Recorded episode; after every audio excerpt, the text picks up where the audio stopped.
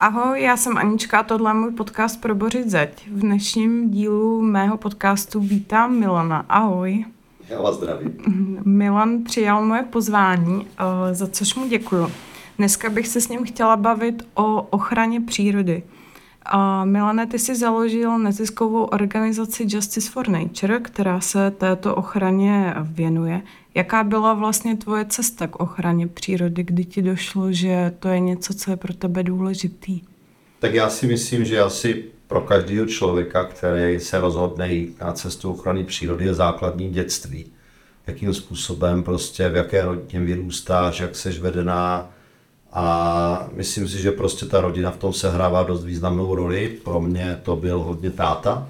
Máma ta byla taková trošku doplašená, ta hodně měla strach, když jsem byl malý, ale táta mi dával hodně prostoru.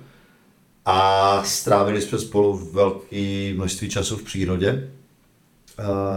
A to si myslím, že pro mě byla taková jako asi taková klíčová energie i v době, kdy si to vlastně ani nepamatuju. Já to z nás vykládám, když jsem byl maličký, když byly třeba, já nevím, tři, čtyři roky, Eh, že vlastně táta se mnou chodil ven a vysvětloval mě všechno, že na brouky se nešlape a že prostě to, co je živý, tak, tak je vzácný a tak dále. Byť ještě v té době, kdy se vyrůstal, tak byla malinko jiná energie a bylo to takový hodně o zálesáctví a trampovali jsme a takže všechny takové ty příběhy o indiánech a kaubojích a zálesácích byly hodně spojovaný jako kdyby s energií lovu zvířat, můj strejda byl myslivec, e, takže tam jsem za ním párkrát jako jel na, na prázdniny, ale dalo by se říci, že po absolvování potom vlastické školy, kde by teda ukázali tu myslivost té náhodě, tedy že pro spoustu lidí je to fakt zábava jenom.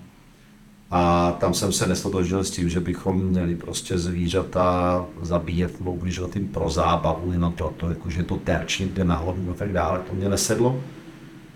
Nesedlo mě vlastně ani lesnictví jako takový, poněvadž tam jsem si uvědomil tu pointu, že bych byl vlastně manažerem péče o les, což mě jako neúplně vyhovovalo. Já jsem vždycky měl tou přírodu chránit. A už v dětství si pamatuju, že když byly v televizi nějaký filmy, když jsem byl fakt malý kluk, já nevím, 6, 8 let, 10 let, a byly tam něco, kdy se ubližovalo zvířatům, já nevím, pro mě v té době kultovní filmy Dratarka a tak dále, tak já jsem vždycky u toho zuřil a prečel, jak to lidi můžou dělat. Takže si myslím, že výchova asi každý má něco v sobě, něco daného, někde, někde od někuč. Eh, kdy prostě někdo tu empatii a cit vůči těm zvířatům má, někdo ji prostě nemá. Hmm. Hmm.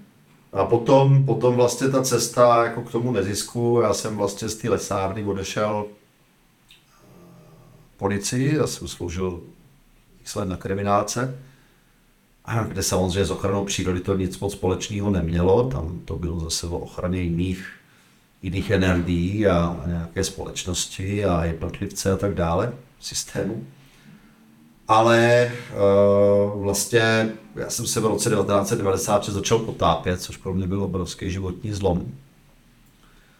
A dostal jsem se k tomu, že jsem postupně začal pomáhat v Chorvatsku na jednom českém potápěckém centrum, centru na Istrii. A tam ten, tento moře mě prostě vtáhl úplně, úplně dramaticky jako zpátky tady do téhle energie a zamiloval jsem si prostě pobyt pod vodou Udělal jsem stovky ponorů a posledně jsem dostal nabídku, jestli bych nemohl dělat instruktora, nebo nechtěl dělat instruktora potápění v Indonésii na Bali, což jsem prostě přijal.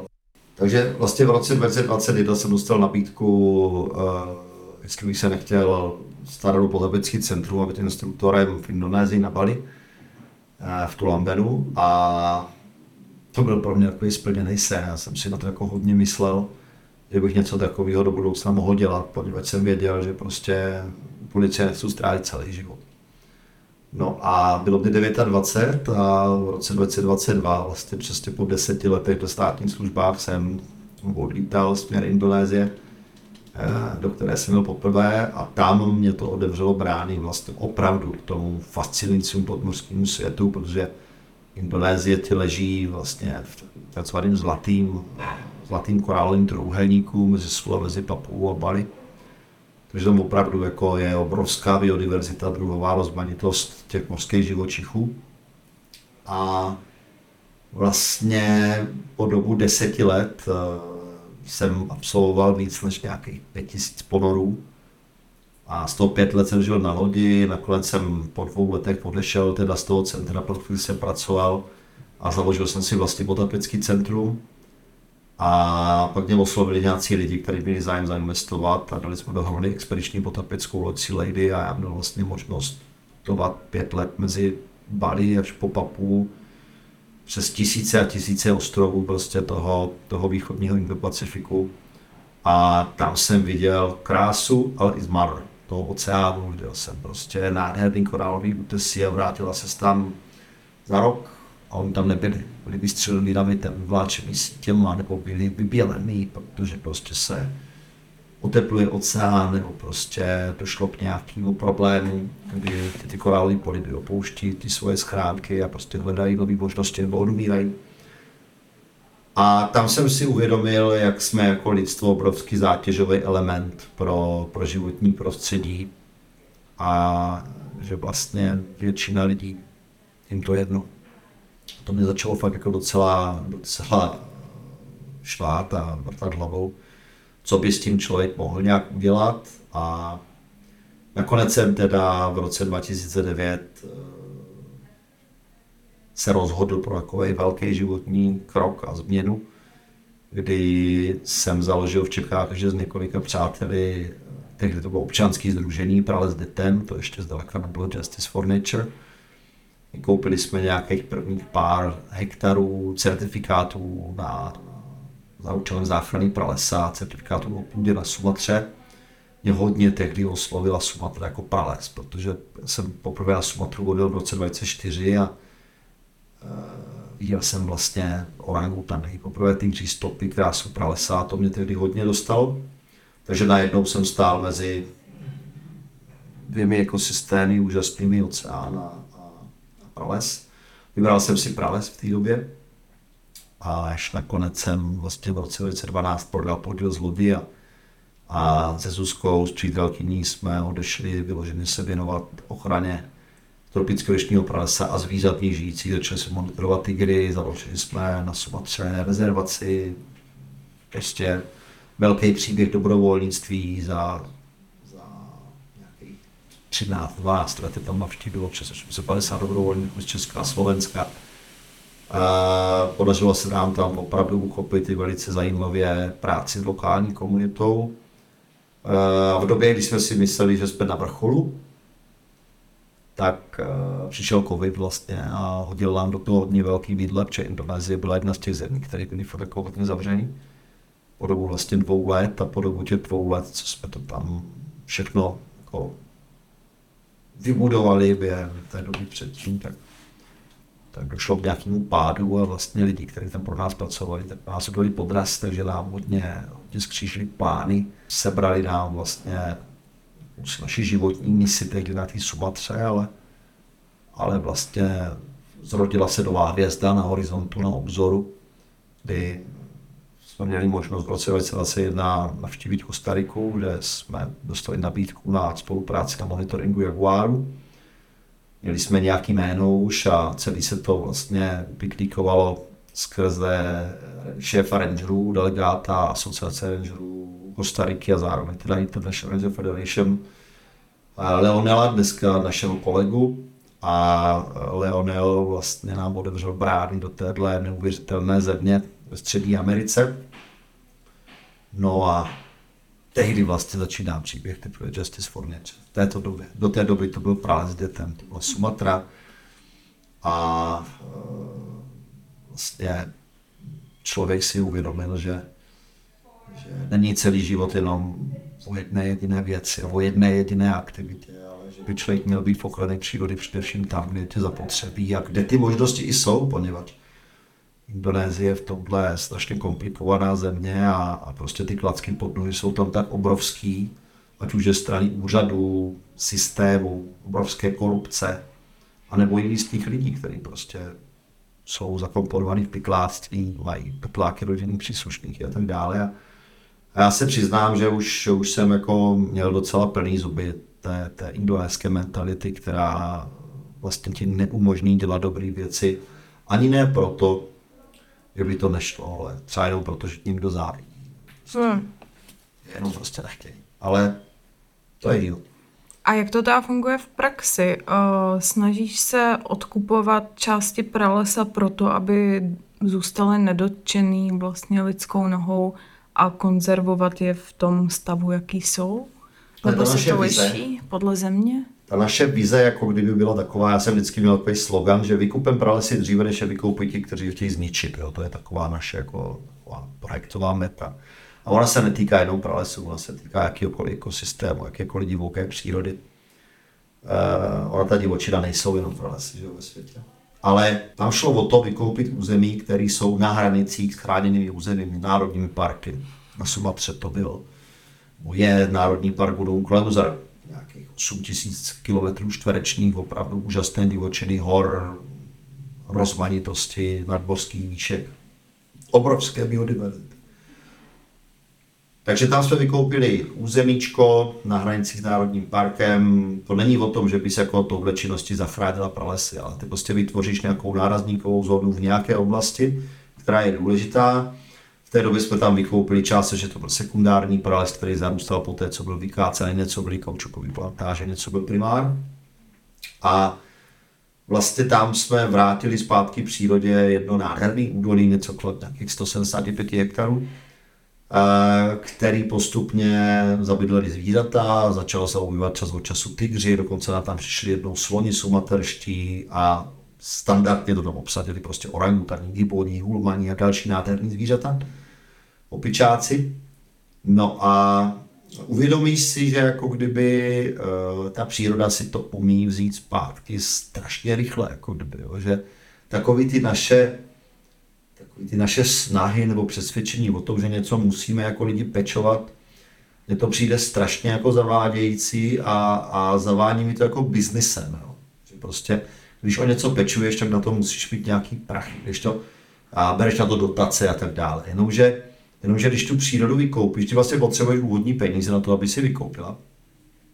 Pak ji necháš být, maximálně tam udržíš nějaký stezky, vytvoříš tam nějaký kemp, který slouží jako základ na eh, protipytláckým aktivitám, na ochranu hranic Národního parku nebo třeba pro dobrovolnické programy, že ty jsou dost důležitý nejenom po stránce podpory finanční, ale ono to hodně lidem odvírá oči, vlastně ten kontakt s tou divokou přírodou.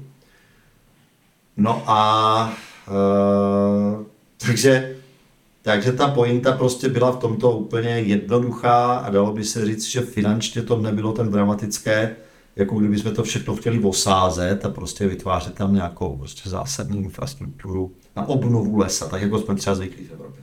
Jenomže lidi zapomínají, že v Evropě se nesází les proto, aby se vracela divočina. V Evropě se sází les nebo ve světě proto, aby, aby se do budoucna těžil, aby, aby jsme si vytvářeli nějaké podmínky pro eh, budoucí materiál, prostě dřevo, že jo, průmysl a tak dále.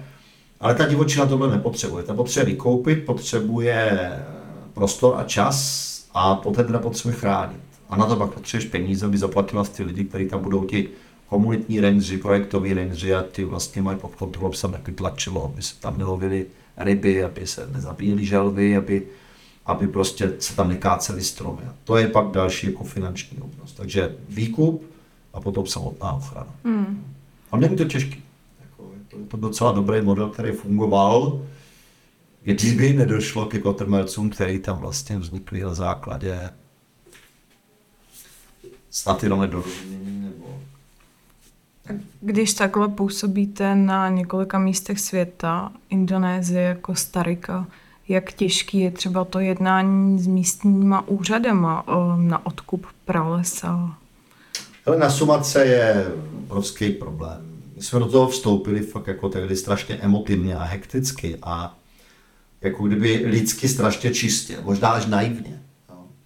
Že vlastně jsme začali vykupovat ne pozemky, protože v Indonésii jako cizinec nemůžeš pozemek koupit, nemůžeš vlastnit půdu. Ty si koupíš pozemek, postavíš si na ní barák, ten jako v úzovkách vlastníš, ale tu půdu nevlastníš. A stejně tak my jsme vykupovali certifikáty na využívání půdy, který jako máš v rukách, musíš to mít napsané nějakého místního člověka nebo místní organizaci, což je tvoje povinnost, to jinak nevymyslíš. A pořád ti tam prostě, pořád máš zádech takový ten zdvižený prst, eh, co až to bude jednou velký a bude v tom víc peněz, jak se k tomu zachová ten tvůj indonéský partner. To je komplikace.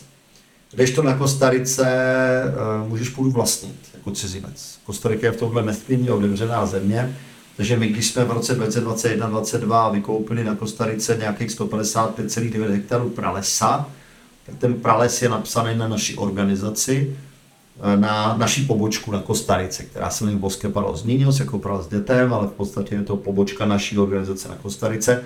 A ta, ta legitimnost je tady prostě naprosto zásadní a legálně my tady ty pozemky jako vlastníme jako organizace a nikdo nám to nemůže sebrat.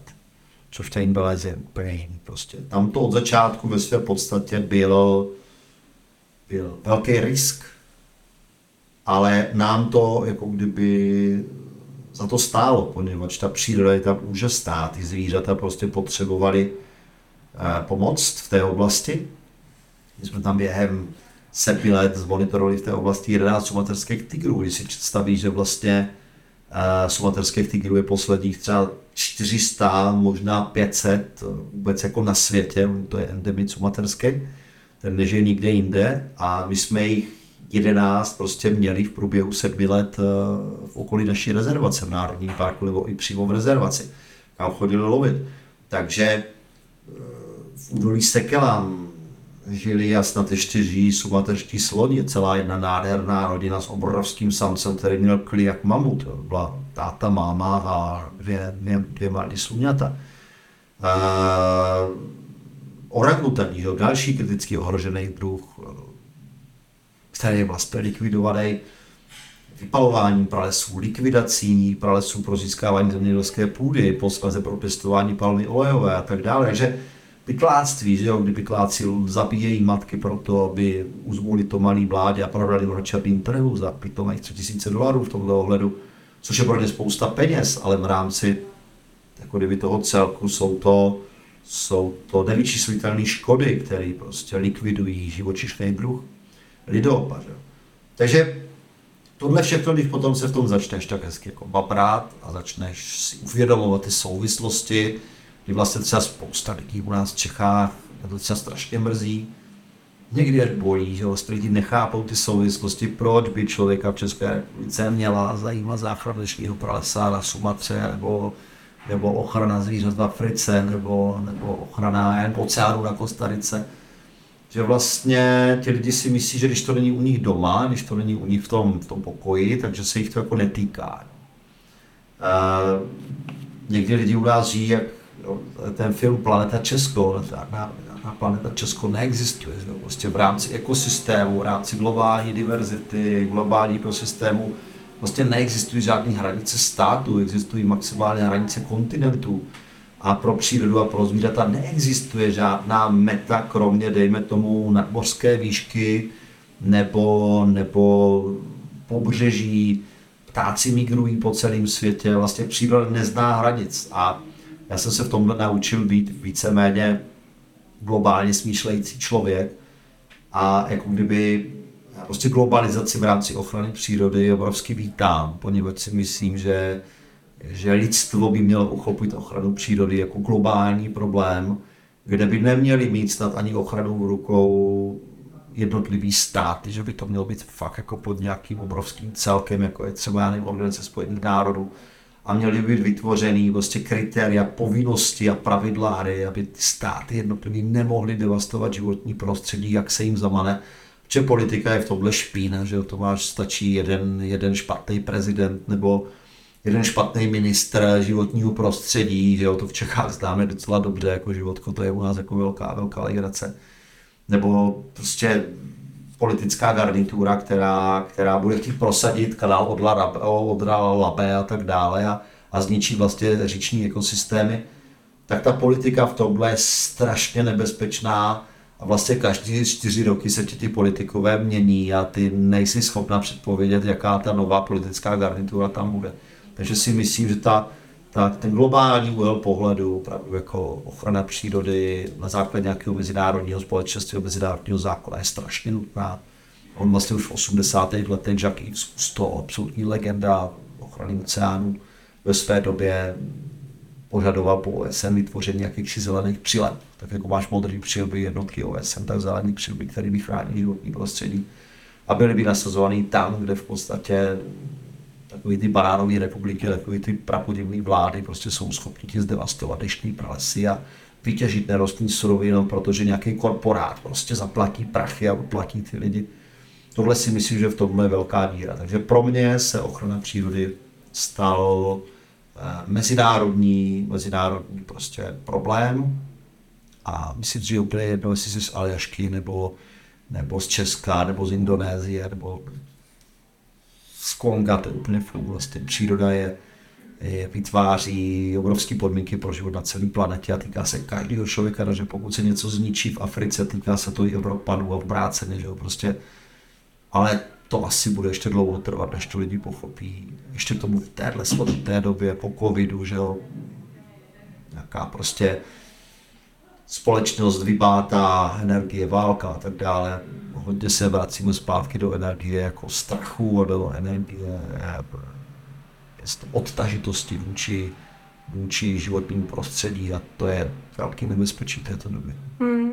Ale mnoho lidí během toho covidu třeba mělo jako tendenci vracet do té přírody, že opravdu vidí, že v tom městě jako, uh, že tam nežiješ, že tu energii ti dává ta příroda, takže já jsem v tomhle pozitivní, že, že to jde dobře.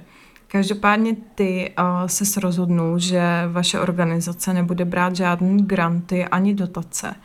Proč, proč se takhle rozhodnul? Hele, to je, to je docela jako komplikovaný téma, poněvadž samozřejmě dobře nastavený dotace na dobrou věc eh, mohou splnit pozitivní účel.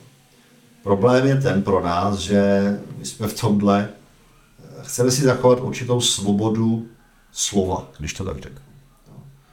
A pro nás svoboda slova znamená, že když se nám něco nelíbí, nebo když vidíme někde, že se děje něco nekalýho, a třeba mnohdy v rámci zákona, ale prostě nekalýho, tak jsme zvyklí nějakým způsobem na ty lidi, nebo konkrétně na tu společnost, firmu, stát, ukázat prstem a nějakým způsobem veřejně v rámci našeho dosahu, já nevím, sociálních sítí nebo článků v médiích a tak dále, nebo třeba podcastů a rozhovorů, tak eh, jako kdyby vytáhnout na světlo světa určitý špinavosti, které se týkají devastace životního prostředí. A mám obavu, že kdybychom brali ty dotace a granty, tak jsme zranitelní, že prostě když už ten grant vemeš,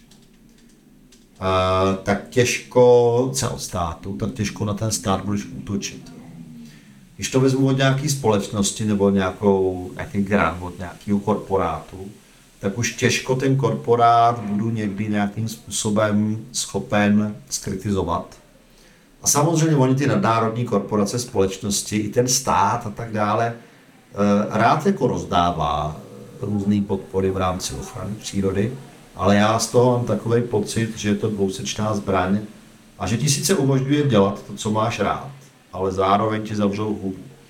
A to si nedokážu představit, že bychom jako organizace jmenující se Justice for Nature, jako správnost pro přírodu, že bychom měli prostě zalepený ústa. A to je asi ten hlavní důvod, proč eh, se bráníme takovéhle podpoře, spolíháme na veřejnost, spolíháme na uvědomělý veřejný sektor, který vnímá tu environmentální otázku jako důležitou věc.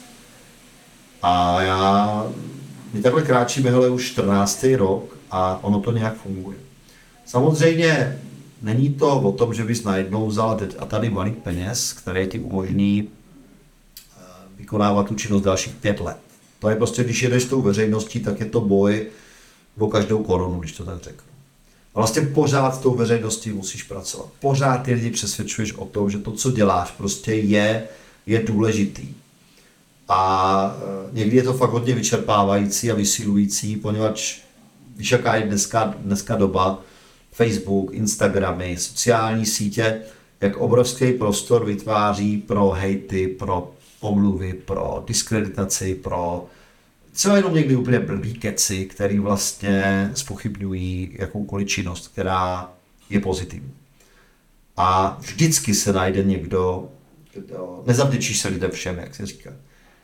A takže v tomhle ohledu jako musíme mít hodně velkou trpělivost. Já jsem někdy zuřivec, takže já to nikdy nezvládnu úplně jako úplně neustojím tady tyto útoky na naší organizaci nebo třeba na moji osobu a tak dále.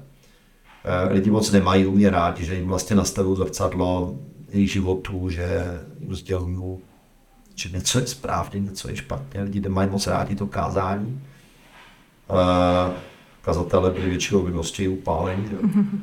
Ale, ale já se necítím jako nějaký environmentální kazatel, já prostě jsem si za těch mnoho let činnosti v ochraně přírody neziskovém sektoru, který nečerpá žádný dotace a granty a jede ve spolupráci s veřejností, se školami, s dobrovolníky, tak jsem si srovnal v hlavě určitý hodnoty, taky jsem je dřív neměl. Jo.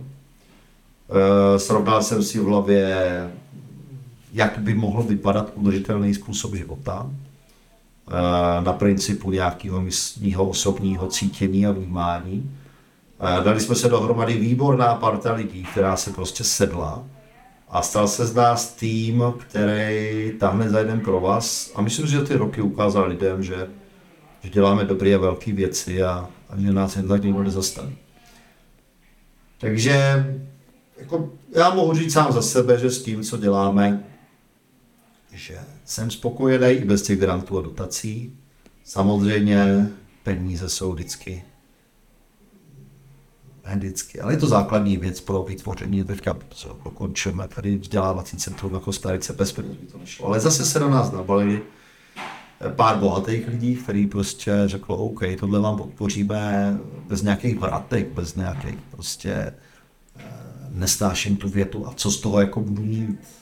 Že ten člověk z toho má obrovský pocit, že něčemu dobrýmu pomůže, že se může kdykoliv přijet, že toho je součástí, myslím si, že to je dost jako dost velkého hodnocení té podpory. Býti součástí Justice for Nature týmu, který opravdu jedná čistě a, a vlastně šílené činnosti terénní ochrany přírody. Troufnu si říci, že není moc organizací v rámci třeba České republiky, který by mělo takovýhle dosah v rámci mezinárodní spolupráce, kteří by byli členy Mezinárodní federace rangerů a který by v podstatě v několika zemích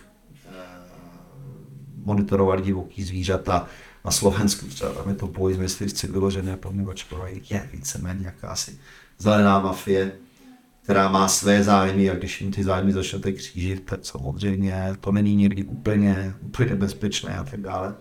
Ale já věřím tomu, že, že je to otázka času. Lidi si zvyknou na, na NRB Justice for Nature, budou podporovat tak jako třeba si Shepard jak jsi říkal, teďka už máte těch spoluprácí rozjetý hodně, i různý mezinárodní spolupráce, ale když si to zakládal před těma 14 lety, tak muselo, museli si o tobě lidi myslet asi, že jsi blázen, že jsi dal výpověď v práci a chceš odkoupit prales a chránit přírodu, tak jak si lidi vlastně přesvědčil a přesvědčuješ, že je to důležitý, jak si na sebe nabal tolik lidí, kteří chtějí dělat uh, jednu věc a chránit to, co máme. Hele, já jsem vždycky v tomhle byl takový samorost, jako kdyby. Já jsem nikdy netoužil po tom, aby mě, aby, abych byl jako součástí nějakého nějakého celku vyloženě. Já jsem měl takový, od dětství jsem měl takový svůj individuální přístup a vždycky jsem měl jakýsi štěstí, že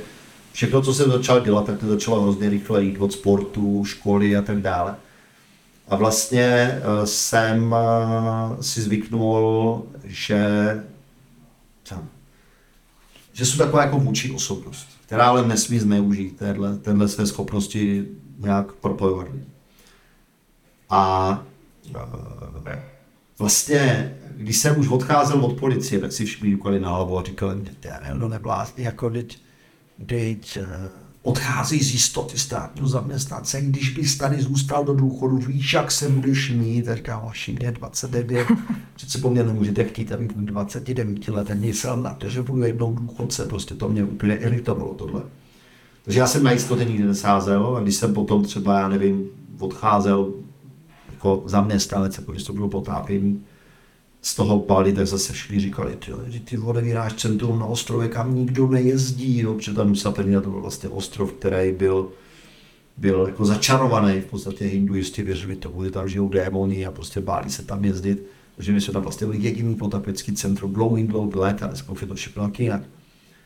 A, a říkali mě, tam nejezdí lidi. A říkal, oni přijedou, protože tam máš Reinokimanta, máš tam měsíčníky svítivý, svítivý největší kosmaty ryby oceánu, ti lidi zatím přijedou a se od prvního dne měli prostě plno. Když jsem potom koupil loď a opouštěl jsem loď vlastně po pěti letech, tak zase všichni říkali, seš ty normální, ta loď teprve teď začíná fungovat, teprve teď začíná vydělávat prachy, ty prachy hlavně. Já jsem říkal, ale já, já už zase kráčím jinam, prostě ty pralesy teď jsou důležitý, že jo už mě to komerční potápění nebaví, prostě starat se o lidi, kteří si v podstatě v mnoha ohledech opravdu té přírody neváží. Jo. Berou to jenom jako konzumní dovolenou, že? prostě máš potapeče, který ti přijdou na loď. Teď jsem to třeba tak ještě neviděl, hodně jsem se změnil, ale, ale jsi potapěč a, v jedné vteřině obdivuješ nějakou, který byl na plavě a říká si, wow, ty to, je jako mazec, takhle nádherný zvířat, tak jsou orientíři v tom Bernard Shorter no, člověk. A vylezeš na loď a tam ti najednou tam servíruješ lidem vlastně tu nějaký někde na talíři a jednu dobu je fascinuje tu nějaký živé a pak se volizují na tu nějaké mrtvým a teď píš, jak jsou to ohrožené zvířata, jak ten rybolovný průmysl decimuje, že jo, tenhle živočišný druh. Jak zatím stojí rybolovná mafie, která vlastně nechce ustoupit z toho, že by se tu nějaký přestali lovit a, a přitom se ví, že oceánech existuje asi poslední 1% to nějak, co bylo v minulosti a podobné věci. Takže tohle, když si srovnáš prostě v té hlavě, tak se na to začne dívat. A uh, takže pro mě nebyl nikdy problém jít proti proudu. Jeden člověk někdy si řekl, že je mrtvá ryba plove s proudem. A takže já jsem se vždycky snažil jít proti tomu proudu, samozřejmě ne za každou cenu, prostě jít hlavou proti zdi, ale má-li to logiku, tak to stojí za to. Takže i tohle, co děláme teď, eh, je, je výplot ne nějakého šílenství, ale jsou to dopředu plánované a hodně promyšlené kroky v souvislostech, které na sebe nabalují lidi, protože ty naše projekty jsou komplexní. Vlastně málo která organizace to má tak komplexní, aby řešila, já nevím, pát, vzdělávání dětí ve školách, dobrovolnictví, stravování, e, nějaký udržitelný způsob života, e, terénní ochrana přírody, spolupráce s národními parky, členství v International Ranger Federation. Já si myslím fakt, jako, že ti lidi, kteří o tom přemýšlí a chtějí to vidět v té komplexnosti, tak tohle je právě to, co na nás jako oceňují a ještě k tomu, jako jsme organizace, která nebere tu dotaci od toho systému, poněvadž víš jak, on ten systém je vlastně největším ničitelem toho životního prostředí. Takže on se ten systém potom vykupuje tím, že podporuje tu ochranu přírody a dělá si na tom nějaký svoje PR nebo prostě korporátní společnosti, které rádi sponzorují, ať jsou to nějaký Coca-Cola nebo nějaký prostě jiný Unilever a spol, ježiš, jak, jak rádi oni greenwashing. Nějaký, greenwashing, dají nějakou almužnu, v podstatě fakt jako almužnu, která se týká promile jejich ročního zisku, dají vlastně na ochranu přírody a potom ty organizace mají to jejich logo vlastně na těch svých stránkách, na těch svých prezentacích a takhle si vlastně nejenom kupují ten neziskový sektor, ale vlastně ho bourají, bourají tu důvěru té veřejnosti vůči tomu neziskovému sektoru, protože já když bych viděl, já nevím, že nějaká neziskovka má v logu, já nevím, hlavní sponzor Coca-Cola, tak prostě si to, wow, to, jako, co, co, to, je, co to je za nesmysl. Myslím si, že ta komplexnost přitahuje ty lidi, že už to dneska ani není o tom, že bych do těch lidí nějak musel bušipit, já to umím, teda já mám ten svůj, jako kdyby dokážu na ty lidi nastoupit a přesvědčovat a, a sdělovat, ale myslím, že dneska už to není tak nutný, že je určitá skupina, určitý procento lidí, nejenom v Česku, ale vůbec jako obecně na zemi, která už vnímá životní prostředí jako skutečně mimořádně důležitý prvek našeho života a oni už ti lidi si tě postupně najdou sami. Ale byla to spousta práce ve své. Hmm. Přesvědčit. Nevěřící to vážně. Ta ochrana přírody se odehrává na mnoha levelech, ať už na tom nejnižším, který každý může z nás dělat, po, jak si říkal, nějaký chybějící zelený přilby, který by měly nadnárodní právo a mohly by tu přírodu chránit na místě, teréně. Tak vlastně, co je to uh, ten největší goal, o který jako usiluješ? Co by bylo to, kdyby jsi řekl, že, že jsi to dokázal? Ale pro mě jsou dvě klíč, tři klíčové energie. První je být v terénu. Jo, to mě zároveň nejvíc baví. V pralese, na moři prostě. Být v terénu. Monitorovat nejenom teda krásu toho prostředí, ale monitorovat i ty ilegální aktivity. Čemuž potom potřebuješ mít spolupráci se státními úřady nebo státní ochranou přírody, což se nám nikdy vlastně na Sumatře nepodařilo. Čo buď to tam nikoho nezajímalo, nebo byli skorumpovaní. Když to na Sumatře na Kostarice se to daří. No. Tak ten zájem je a prostě je tu uh, i povědomí veřejnosti, že opravdu ochrana životního prostředí je důležitý prvek vůbec společnosti jako takový. Uh, takže jedna je terén. Terén to je, to je ten motor, to je to, co chceš. Pak je to vzdělávání dětí. To považuji za jako klíčový prvek, kdy tu terénní ochranu přírody děláš teď a tady. To je důležité. A ty děti připravuješ na to, aby jednou vyrostla nová generace, která to potom buď převezme, a nebo generace, pro kterou prostě ochrana přírody bude už norma. Zatím to není, že jo? Třeba u nás v Česku zatím prostě ochrana přírody není norma. Pro většinovou veřejnost ochrana přírody je, je parazitismus. Ochránce přírody pro některé lidi je sprostý slovo. Ekologie je pro některé lidi sprostý slovo. Jo? Takže u nás má pořád síly, který se brání tomu, aby byl třeba zvýšený počet národních parků, což je úplně nepochopitelný. U nás Čechách máme čtyři národní parky, hrajeme si na ochranu přírody, jako tady máš 30. Kostarika je o třetinu menší než Česká republika. Ale těch 30 národních parků je bezzásahových. No, prostě jako ten, ten rozdíl je úplně diametrálně odlišný. Smula je, že v těch Čechách to nikdo moc nechce slyšet a furt si bereme příklad někde z Německa a nikdo nechce vidět ten příklad od tam, kde to fakt funguje. Tak Kostarika v tomhle ohledu funguje fajn. Není dokonalá, ale funguje fajn. Takže dětská je klíč. Jo. Děcka to je prostě kdyby ze 100 dětí jedno mělo kráčet v nějakých stopách ochrany přírody, tak je to obrovský úspěch.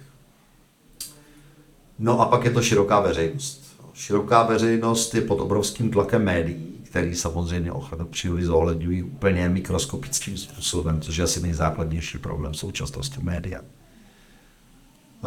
Ale, ale, ale ta široká veřejnost je obrovská páka potom na tu politiku. A když ta široká veřejnost má environmentální cítění a je silný neziskový sektor, což je strašně důležitý, což jsem si uvědomil tady na Kostarice, jak moc je to důležitý, protože tady roky není o politice na té Kostarice.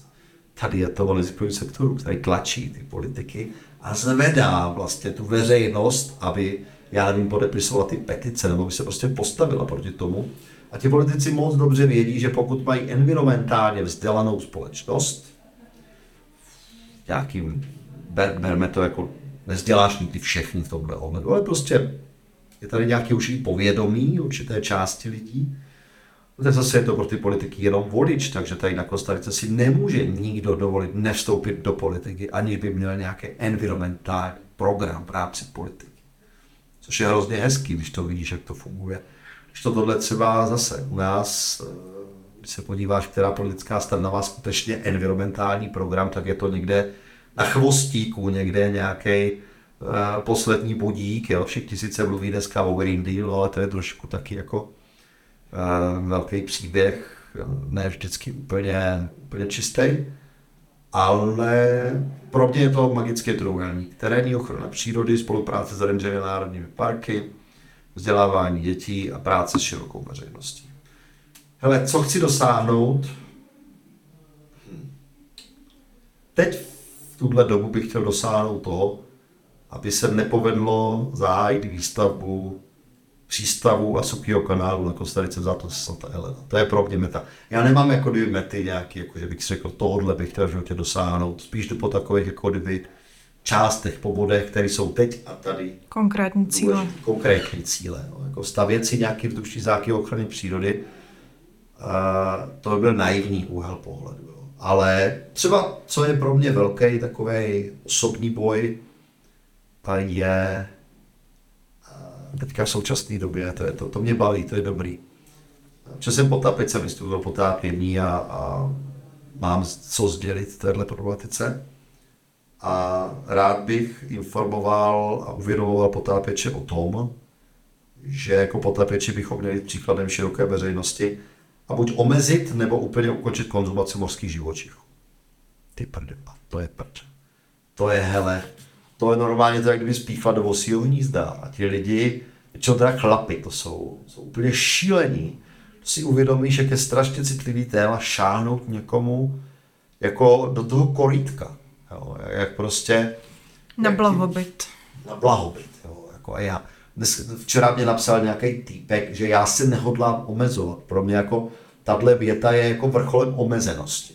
Když ty člověk v 21. století při povědomí o tom, v jakém stavu je světová příroda, ekosystémy, kolik jsme toho jako lidé zničili a o kolik nám ubyla biodiverzita na planetě Zemi, asi o 50% za posledních 100 let, což je peklo.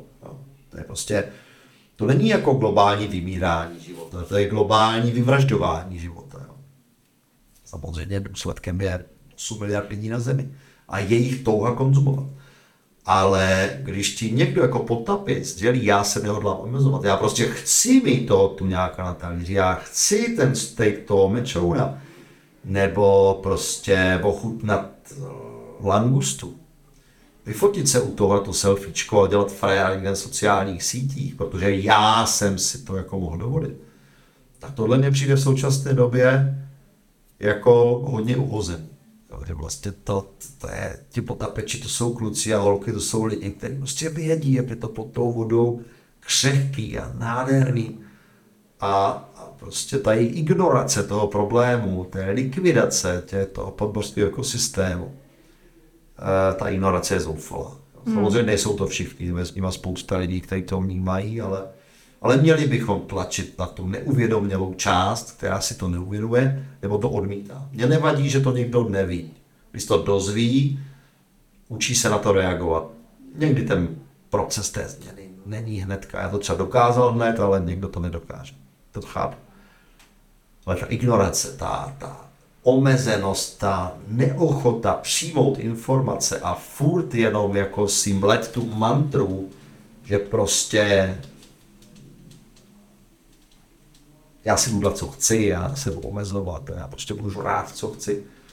To mě jako v současné době přijde, při všech těch informacích, které máme, mě přijde fakt hodně omezen.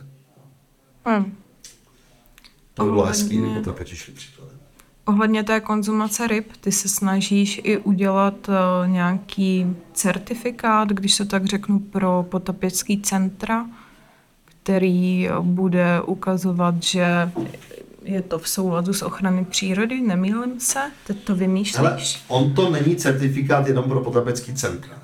On je to vlastně certifikát, který by měl vyjádřit jakýsi společenský povědomí a zapojení se do aktivity, která se jmenuje Blue Respect and Responsibility, tedy modrý respekt a odpovědnost, která vlastně eh, by se měla nějakým způsobem jako odrazit eh, na chování jednotlivců, rodin, firem, potapeckých center, surfařů, freediverů, jachtařů a tak dále. Nemusí to být jenom lidi kolem moře, kolem vody. Eh, já jsem to ještě dopracoval, že vlastně můžou být rodinný certifikáty, můžou být firmní certifikáty pro firmy, které budou splňovat, je tam 10 bodů a ne každý odvětví musí splňovat 10 bodů. Třeba potapecký centrum musí splnit 10 bodů, aby získalo certifikát Blue Respect and Responsibility. Protože potapeči za mě osobně po stránce ochrany podmořského světa měli být první v první linii. Jo. E, měli bychom kráčet v odkazu lidí, jako je Žad Kusto, jako je Sylvia Earl.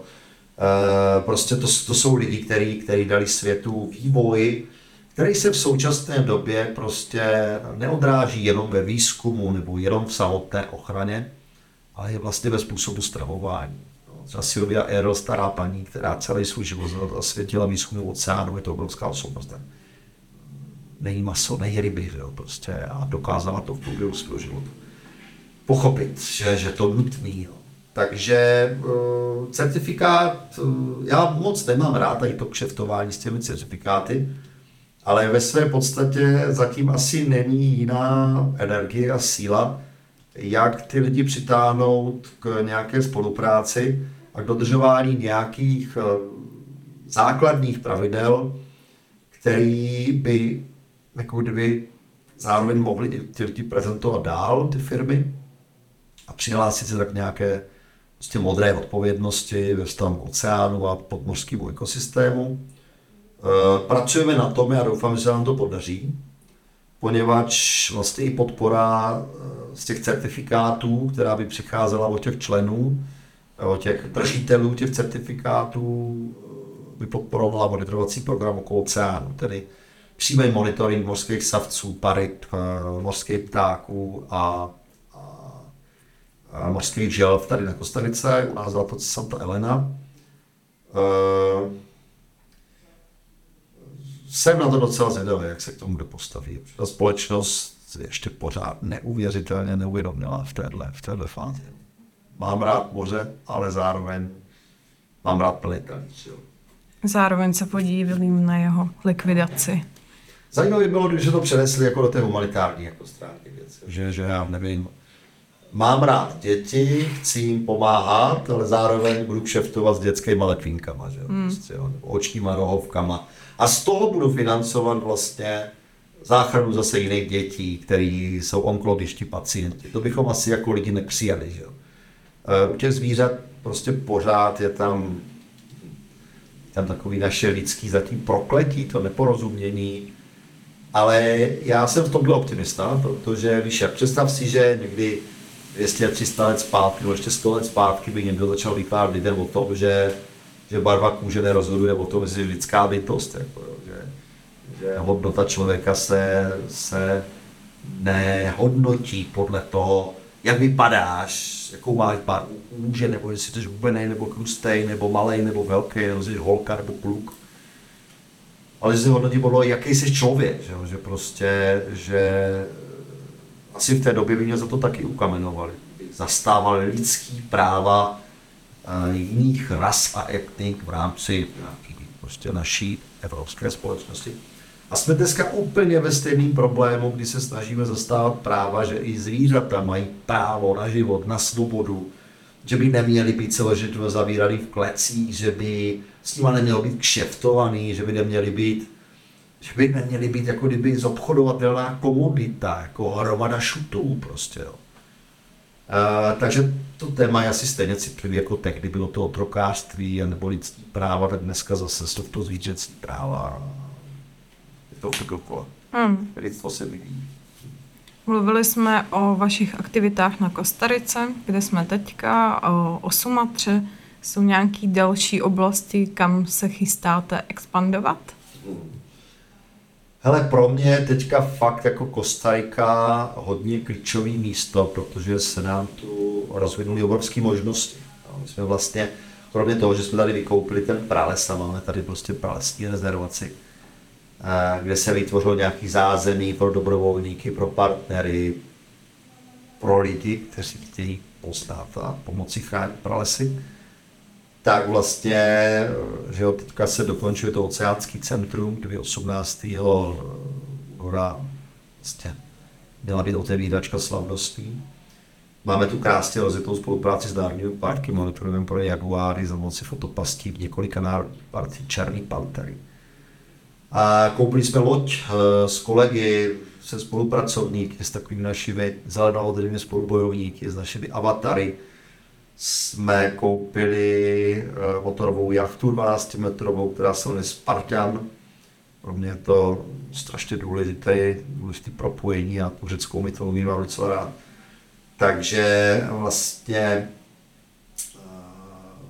zrovna dneska nastoupil strojník na opravy lodě a mělo by dojít k teda servisu a opravám nutným, že to nebyla nová loď, to bychom se nedoplatili, to bychom nezvládli ale i tak nás to stálo docela balík peněz a ten monitoring na oceánu se bude odehrávat na plný knedlík někdy od července letošního roku. A takže tady se nám to fakt jako rozjelo na, na bomby. Krásně nám to jde na Slovensku, kde kolegové teda ze spolku Prales dětem, Tomáš Mátrla, Míša Kršáková, tam organizují dobrovolnické programy a mají tam výbornou energii. Vlastně šlapou po dodržování zákonů ve vztahu k výkonu práva myslivosti, a nevhodný přikrování, nelegální přikrování zvěře, problematika velký šelem, pytláctví, velký šelem a tak dále. Takže tam děcka jedou dobře a tu přírodu chrání. Myslím si, že uh, se jim fakt daří a navíc je tam možno přijet na týden na dobrovolnický program a lidi to můžou vidět jako naživo, v reálu. Uh, Nepál se nám rozvíjí teďka. Vlastně v roce 2019 byli na světovém kongresu rangerů IRF, Indonesian Ranger Federation v Čitvánu v Národním parku, kde jsme prezentovali náš monitorovací projekt Oko země s těmi fotopastmi. Byl to velký úspěch.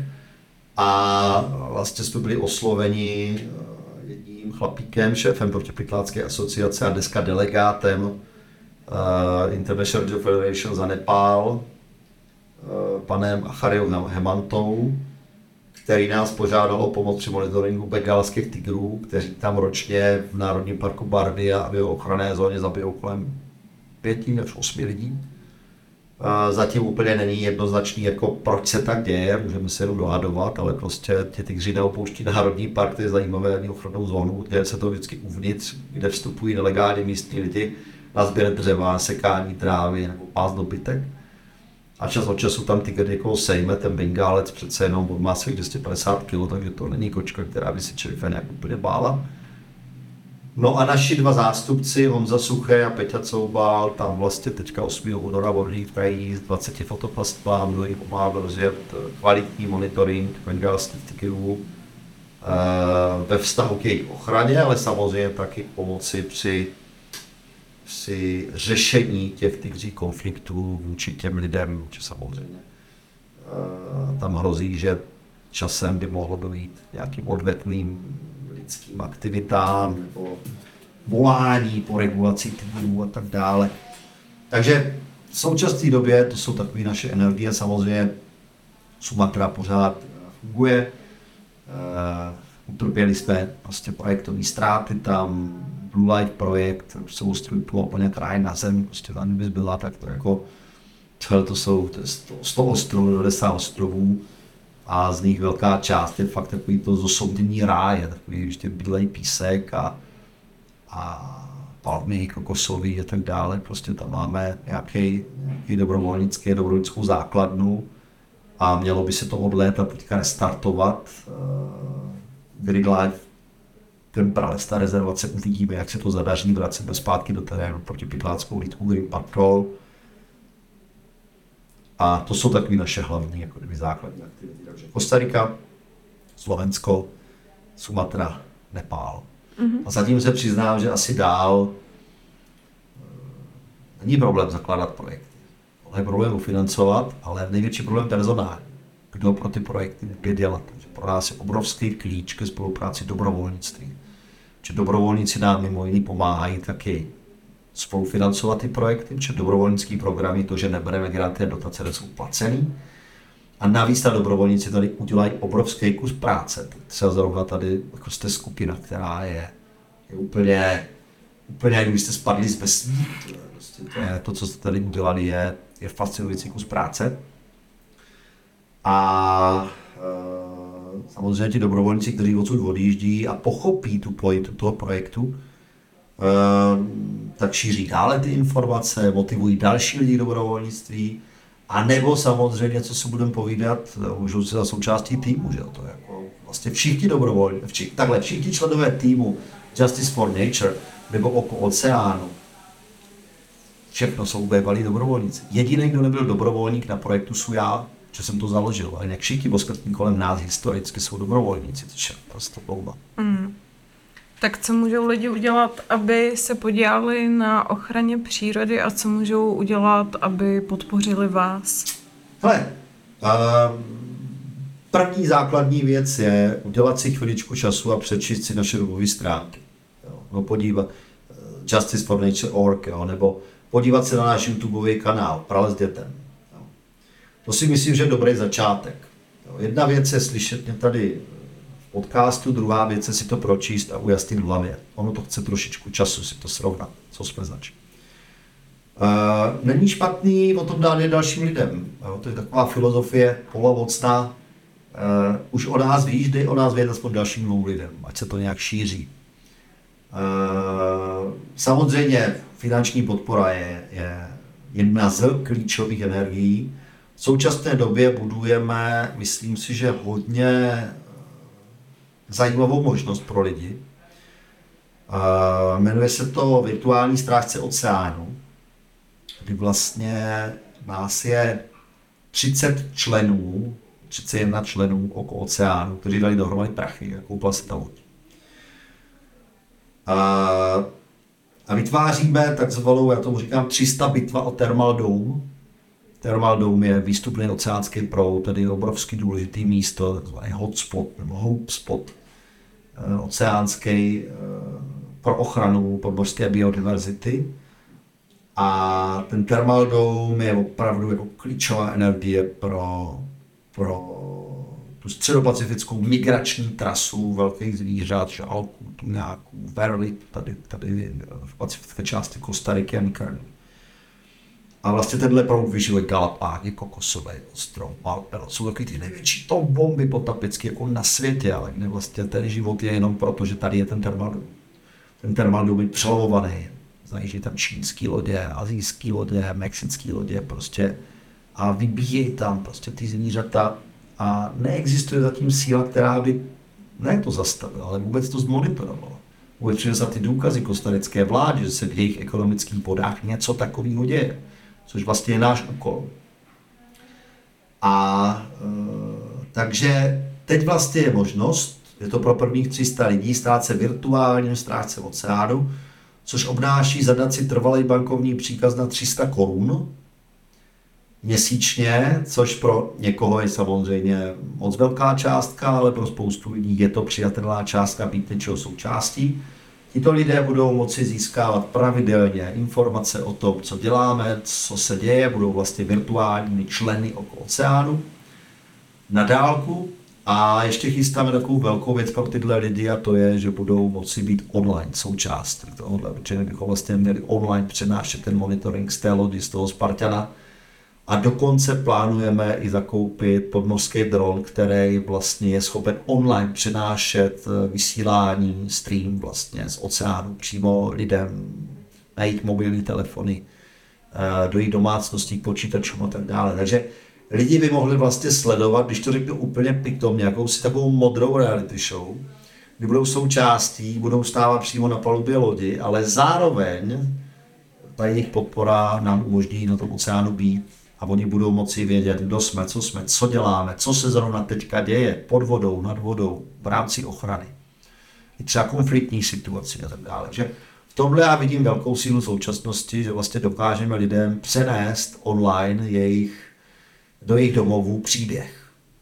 Jo, příběh oceánu, příběh Justice for Nature, příběh okolo oceánu takže čím více lidí bude součástí okolo oceánu, jako zrovna ti virtuální člověk okolo oceánu, po těch 300 korunách měsíčně, tak to je to, co teď potřebujeme asi nejvíc. A samozřejmě, když si lidi přečtou stránky a stotožní se s jinými energiemi, s jinou možností podpory, welcome, to je prostě paráda, jako jo, nemusí to být jenom oceán, nebo někteří lidi třeba, když děláte ve školství, nebo prostě jste učitelé, ředitelé škol, podívejte se na webovou stránku www.neps.cz jako nejbohatší ekosystém planety Země a tam je vlastně úžasný vzdělávací program pro školy, pro děti. Takže každá škola, která se do toho zapojí, opět ty přednášky jsou placené a podporují ti vlastně ty dětská, ty školy, ty projekty a členy těch projektů, tak eh, tohle jsou možnosti, které si myslím stojí za zvážení. No a čím více těch lidí bude, tím ty aktivity můžou být jako komplexnější, silnější a můžou mít větší dosah. Hmm. Super, tak jo, tak já děkuji za rozhovor a hlavně za práci, kterou děláte. A já děkuji za příležitost sdělovat. Díky, Eli.